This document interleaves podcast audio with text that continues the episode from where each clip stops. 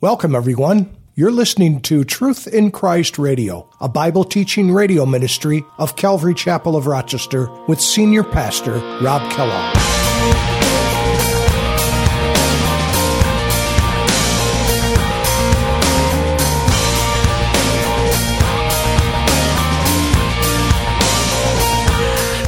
And if you think of this, throughout history, Rome, who I believe is the center, the foundation of this apostate church, there's going to be many others that are going to pile on to that apostate church. But even going back into the 12th and 16th century, the Roman and the Spanish Inquisitions were responsible for the death of millions of Jews, Christians, and even Muslims.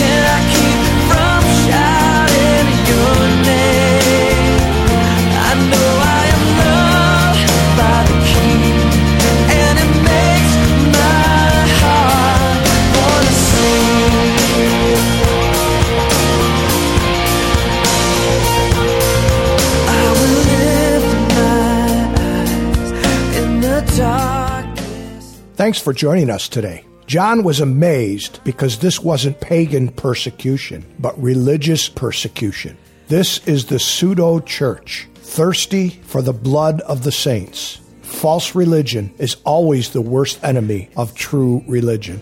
We should never forget that some of the most vicious persecution conducted against true Christians has been done in the name of the church. In the days when the Roman Catholic Queen Mary ruled England, known as Bloody Mary, some 288 Christians were burnt at the stake for their stand for Christian truth. Let's join Pastor Rob as he continues our study. The heaven and earth. So they decide they're going to reach God. And we know that they did awful, horrible practices on the top of that ziggurat. And you see that even in the Aztec religion today. They would sacrifice human beings, take out the heart of suspects up there and sacrifice it to their God. We see even that in the Mayan and the, in the, uh, those pagan religions in South America. Where did it come from? The mother of harlots, Babylon. It all started here. And it wasn't that God was concerned that they would reach him because he is way out of their reach. Rather, he was concerned that this united rebellion against him would, um, and the pagan practices that were carried out in that tower. And so, what was God's response to this work of man? It tells us in verse 7 of chapter 11 there. It says, Come, let us. Here's a reference to the Trinity the Father, Son, and the Holy Spirit. Come, let us go down and there confuse their language, that they may not understand one another's speech. And this is the mercy of God as well as a judgment against them. Do you understand that? Because to allow them to continue in this and not be accountable would lead them further into judgment that God would have to judge. Does that make sense? God stopped them in their process because He had just judged the earth. And now they come out and they begin to do these other things. He could have judged the earth again, but what did he do? Instead of judging them and starting all over again, he confused their language. And that's why we have French and German and, and Spanish and Russian and Arabic and Hebrew. All these languages that we see. Where did it come from? Right here, folks. Right here. The foundation of it was right here. How did God do that? I don't know. He can tweak anything in your brain and all of a sudden you don't understand. He's able. If he's able to say, let there be light, and there was light, I think it's a pretty easy thing for him to go, you know, I'm just going to confuse their language. They're going to have to develop a whole new language, and they separated into the earth, which was originally what he wanted them to do to begin with. Boy, we're knuckleheads. Aren't we? Man left alone to his own devices, we're just a bunch of rebel scoundrels. Rebels. Aren't you glad you, your rebelness has been converted? I'm so glad for myself, for you as well. But notice they were disciplined to prevent further judgment. And this is God's grace. Do you see it as God's grace or just a mean God trying to stop uh, some big building project? No, it was His grace that He stopped them because if He didn't stop them, He would have to judge them. So, in His grace, He confused their language, caused them to disperse throughout the earth. And Babel Babylon literally means confusion, the city of confusion. So in verse 8 of, of uh, Genesis 11, it says, The Lord scattered them abroad from there over the face of all the earth, which is originally what he wanted to do. And they ceased building the city. Hallelujah. Now God doesn't have to judge them for what their, their disobedience. Therefore, its name called, is called Babel, because there the Lord confused the language of all the earth. And from there the Lord scattered them abroad over the face of the earth. And this is exactly the same thing that we're going to see. We're going to look at it more next week, hopefully, when we get into chapter 18. A literal city, Babylon, is going to be built on the shores of the Euphrates. And Saddam Hussein began building it in the 90s. And then he had to forego that because we invaded their country and put, an, put a stop to it. But there's plenty there. They, they, they did quite a bit, and it's still there. And the Bible says that that place is going to be a city once again, and it won't take long for that city to become a huge city once again. We've seen it in modern history, just in 10 years, how easy it is for a city that was once desert to become a big, bustling city not a hard thing in today's standards. So I believe that that's literally what it means. Babylon is a city that is going to be rebuilt again. I believe that. And that's where the Antichrist will take up his reign and his headquarters, if you will. Notice back in verse 6 of our text this morning in Revelation 17.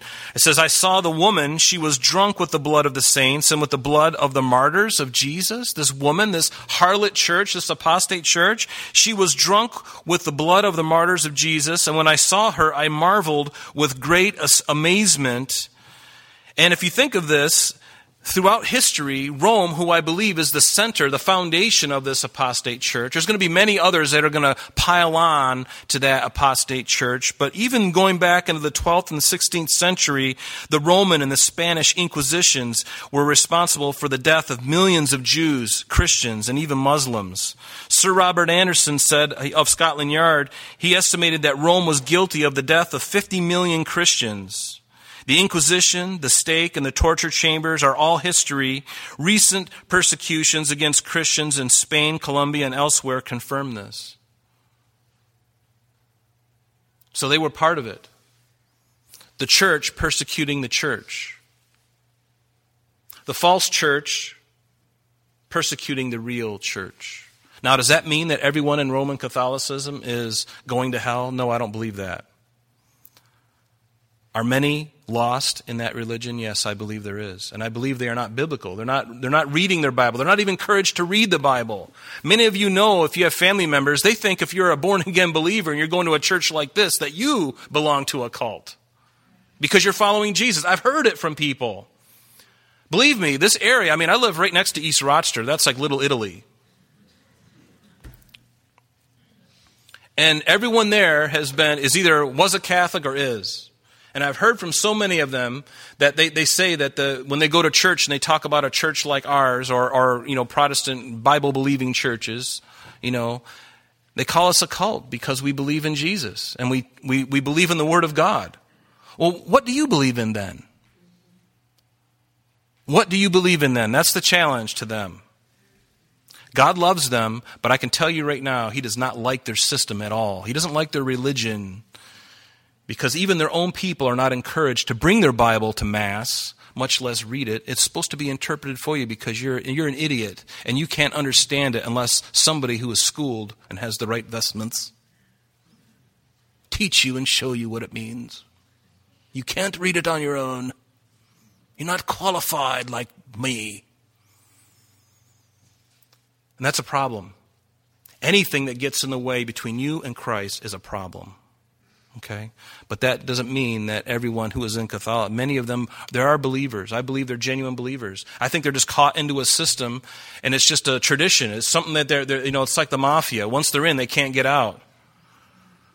But I believe there are people who really love the Lord and are really born again and they're, and they're puzzled and they're, they're, they're, they're still reading their Bibles. They're praying to the Lord. They're not giving their devotion to Mary. And yet the rest of them are. The rest of them are going along with all the nonsense. It doesn't make sense, folks. Robert Govett was appointed was pointed out that when the massacre of St. Bartholomew took place, and I, and I personally don't know of this instance, but it says Protestants throughout France were butchered. Rome appointed religious services of thanksgiving as a result of this and struck medals in commemoration of the joyful event. It is strange yet true that while claiming to be Christ's church, she persecutes to death Christ's true believers. And that's a quote. That's a quote. She has. And not to mention the many that will be martyred during the Great Tribulation period, this apostate church. The church at that time, because there'll still be believers on the earth that come to Christ after the church is removed, and those believers during the tribulation will be persecuted by this apostate church. Do you understand? They're going to be persecuted. Not only is the devil and the Antichrist coming after them, but even the apostate church doesn't want anything to do with them because it convicts them. And that's just the way it is. Get used to persecution, folks, because guess what? It's coming. It's here. And it's coming. Make sure you're founded firmly in the faith of Jesus Christ. Make sure that your foundation is Christ and nothing else. Make sure that you're reading the Bible more than you're reading any of the other fake news, including Fox News, who's the new fake news. But the harlot church has always and will always persecute God's true church of Jesus Christ. I remember in 1990, I had the privilege of going over to Europe with a travel study group from college, and we went all over Europe in a month. I mean, we literally went to every cathedral that you could think of, every major city.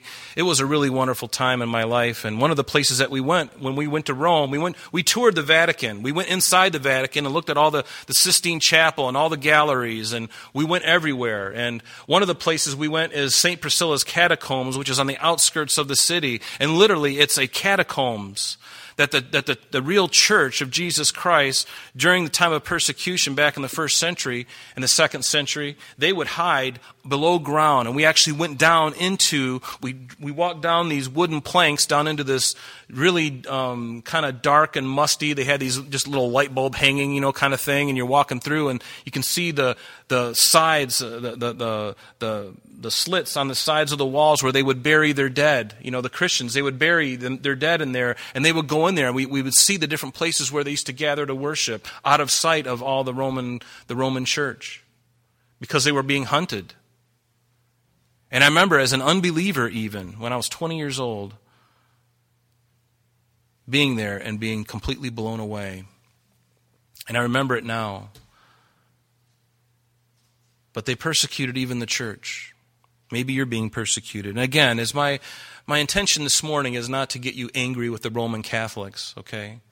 If you want to be angry with something, be be angry with or frustrated with their their religion, okay? But the people love them. Okay? They need to be loved. They need salvation just like we did. And many and some of them do know him already. So don't um, you know, we have to be careful. God is love, and we want to reach them and encourage them in, to faith in Christ.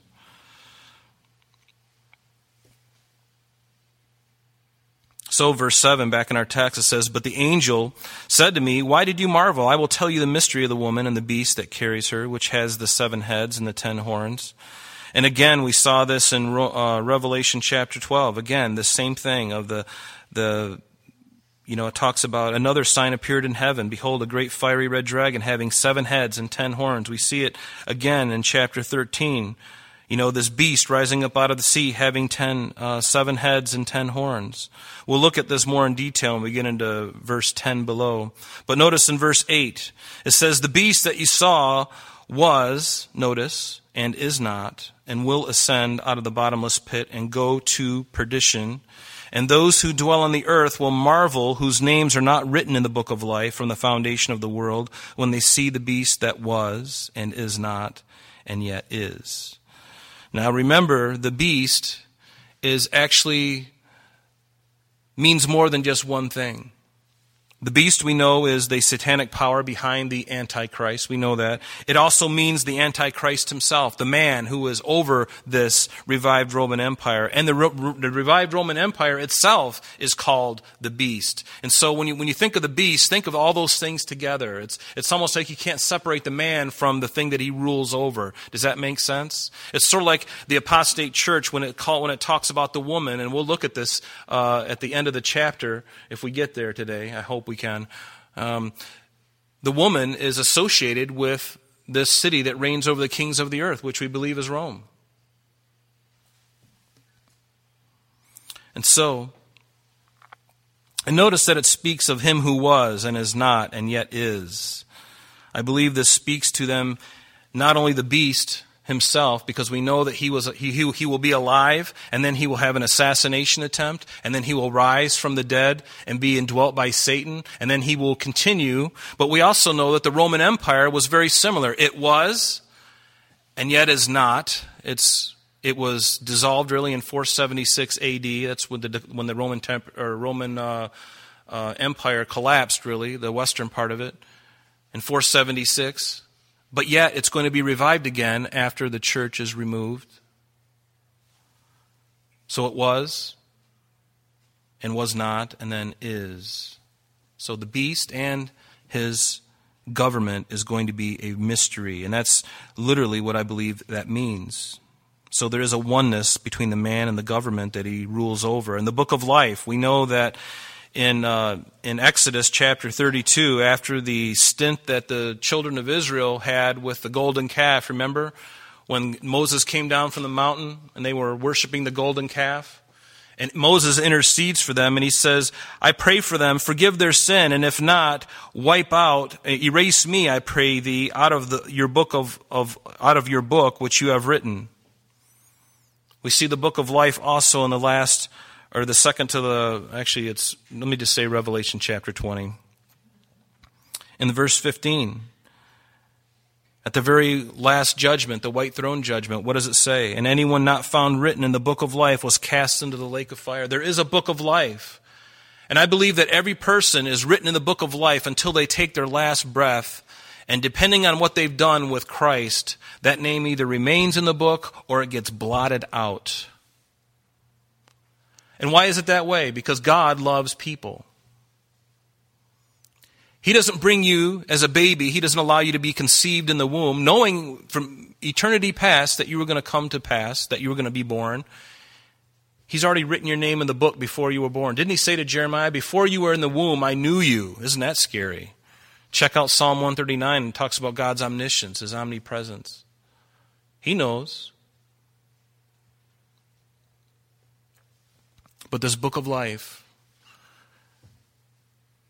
God is so patient with people. He writes your name in, I believe, even before conception. And your name is there until you take your last breath on this earth.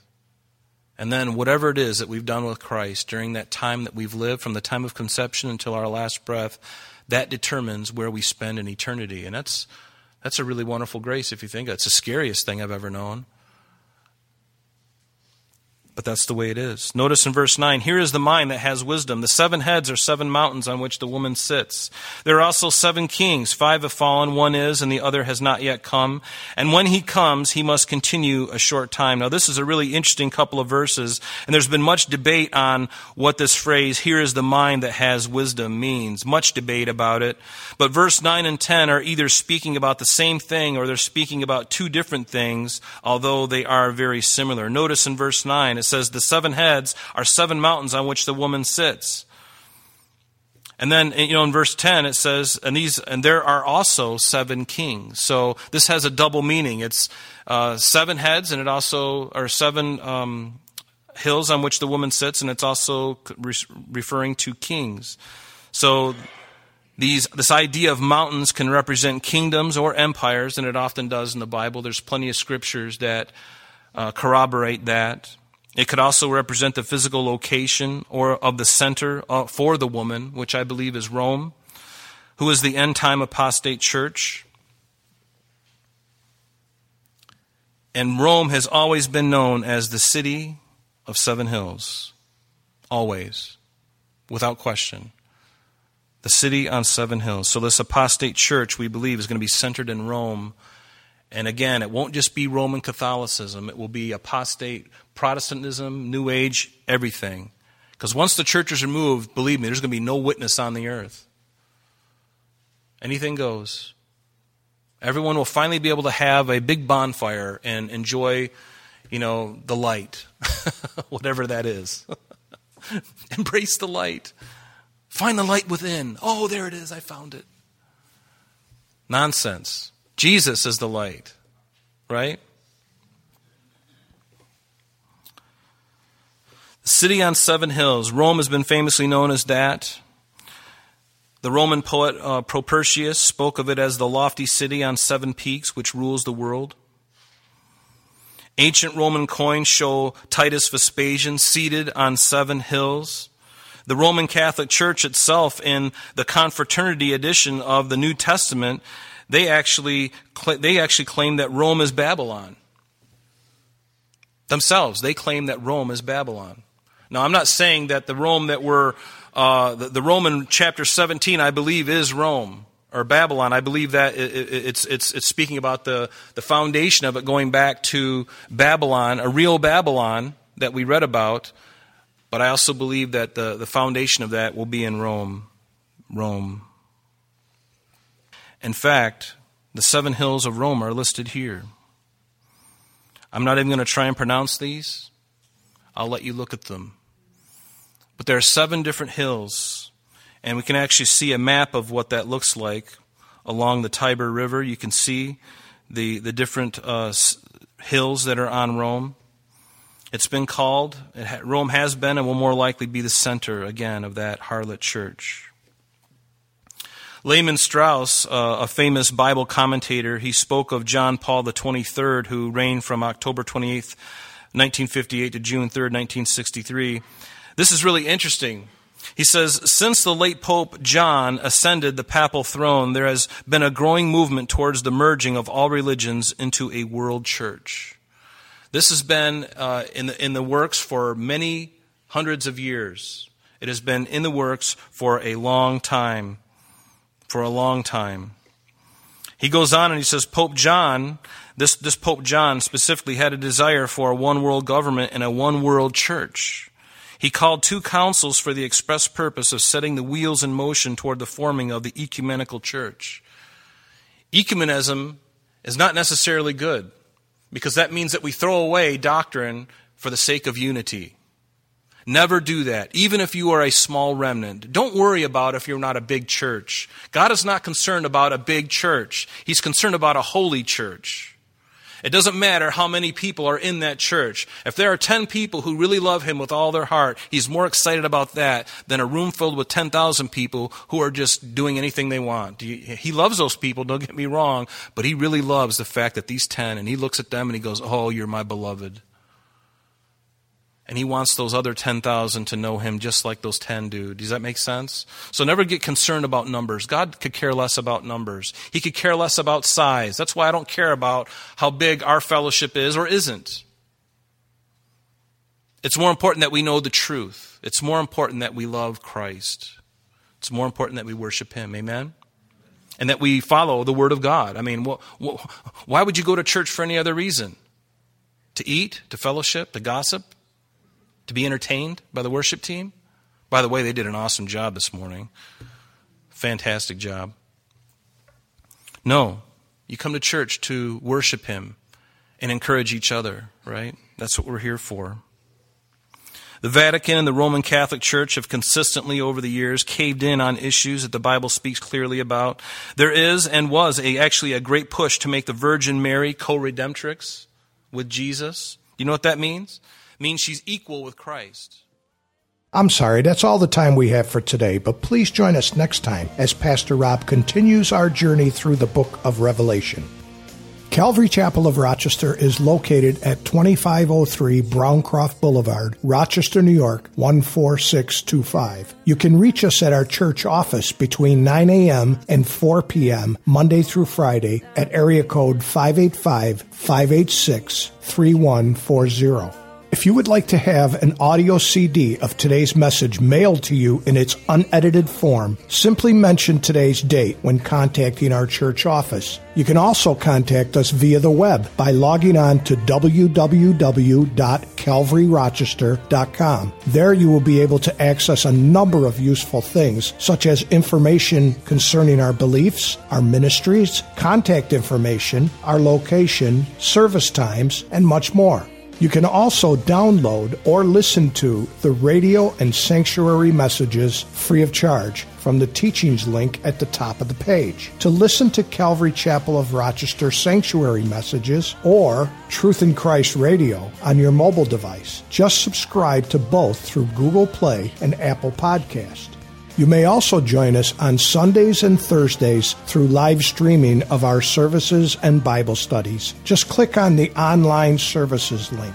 We're so glad that you could join us today. And if there is any way that we can bless you in your walk with Jesus Christ, please don't hesitate to call our church office. Remember, Jesus said, I am the way, the truth, and the life. And for this cause I have come into the world, that I should bear witness unto the truth. Everyone who is of the truth hears my voice. May God bless you in abundance today as you walk with Him. And until next time, this has been Truth in Christ.